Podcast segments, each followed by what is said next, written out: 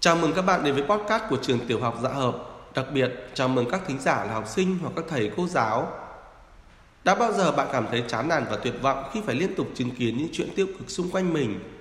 Khi đó, bạn chỉ muốn thu mình lại một góc, không dám mở cửa trái tim để đón nhận tình cảm của người khác, vì sợ mình sẽ bị tổn thương.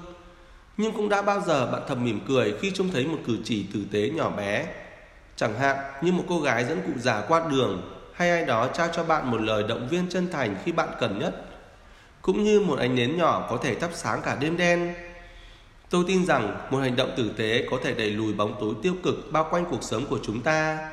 Tất cả những gì chúng ta thật sự cần là chung tay làm điều tử tế vì một thế giới tốt đẹp hơn, giống như hành trình trên một chuyến tàu và gặp mẹ cha. Và chúng ta tin rằng mẹ cha luôn đi bên cạnh. Nhưng rồi, ở một nhà ga đâu đó, mẹ cha bước xuống và để ta đi một mình.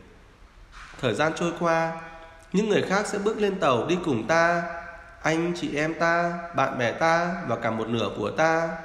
Nhiều người sẽ xuống tàu và để lại chỗ trống vĩnh viễn để mỗi lần nghĩ tới lòng ta man mác.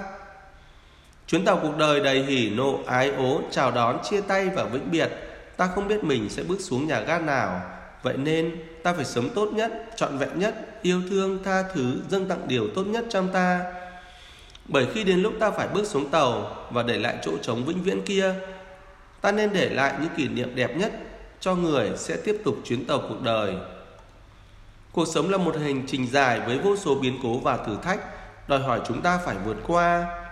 Nhưng cuộc sống không phải là cái bẫy để chờ chúng ta xa vào. Và những biến cố thử thách kia sẽ giúp chúng ta trưởng thành hơn bằng những bài học sâu sắc đằng sau nó. Vậy chúng ta học được gì từ cuộc sống? Có lẽ là rất nhiều nhưng có những bài học mà chúng ta sẽ không thể nào bỏ qua. Ví dụ như bài học về lòng biết ơn, về sự yêu thương, cho đi và nhận lại, dũng cảm và sửa sai, và còn vô vàn vô vàn bài học khác. Nhưng quan trọng không phải ta học được bao nhiêu bài học và bài học gì, mà điều quan trọng là chúng ta thực hiện bài học đó như thế nào trong cuộc sống. Từ bài đọc số này và những bài đọc sau, mỗi bài mình xin gửi tới các bạn một câu chuyện rất đối đời thường với những con người gần gũi và bình dị nhưng ẩn sâu trong từng câu chuyện là những thông điệp sâu sắc về tình yêu thương và sự tử tế trong cuộc sống. Những câu chuyện mà khi mình đọc đã để lại ấn tượng sâu sắc trong lòng mình. Câu chuyện số 1 Tuổi thơ tôi nhiều màu sắc như những cây bút chì màu. Tôi không nhớ rõ là khi nào, nhưng mẹ là người tặng món quà đầu tiên cho tôi. Đó chính là hộp bút chì màu gồm 10 cây. Tôi sướng phát điên lên được, lấy màu ra vẽ, đỏ, vàng là màu tôi yêu thích Tôi không thích màu xám, chẳng vì lý do gì đặc biệt cả.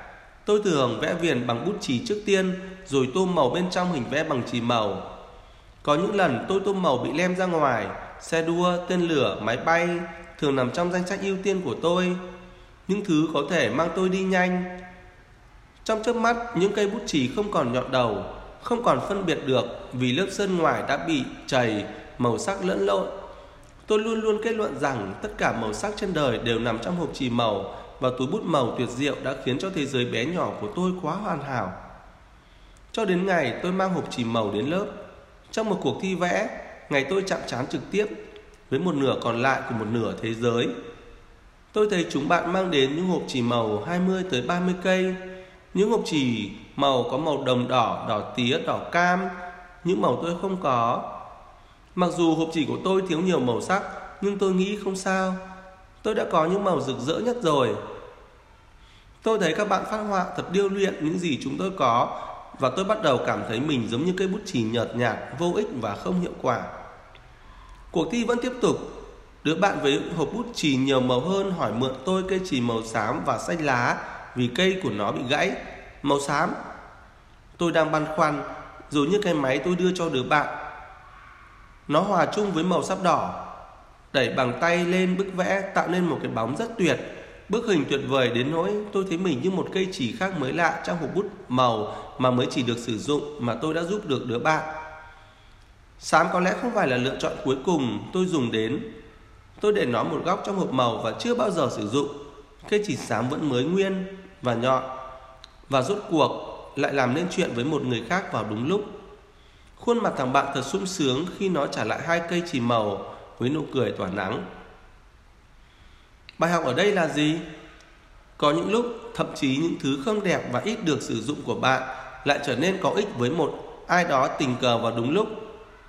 Có thể bạn không bao giờ là màu sắc được ưa chuộng đối với người khác, nhưng một ngày nào đó sẽ đến lúc họ cần bạn để tạo nên một tuyệt phẩm và như thế bạn trở thành một cây chỉ màu tô thêm sắc cho màu nụ cười của ai đó. Để các thầy cô và các con tiện theo dõi, podcast From G2A của tiểu học dạ hợp dự kiến lên sóng đều đặn vào các ngày thứ hai và thứ sáu hàng tuần. Đừng quên theo dõi và cổ vũ cho thầy trò chúng tôi các bạn nhé.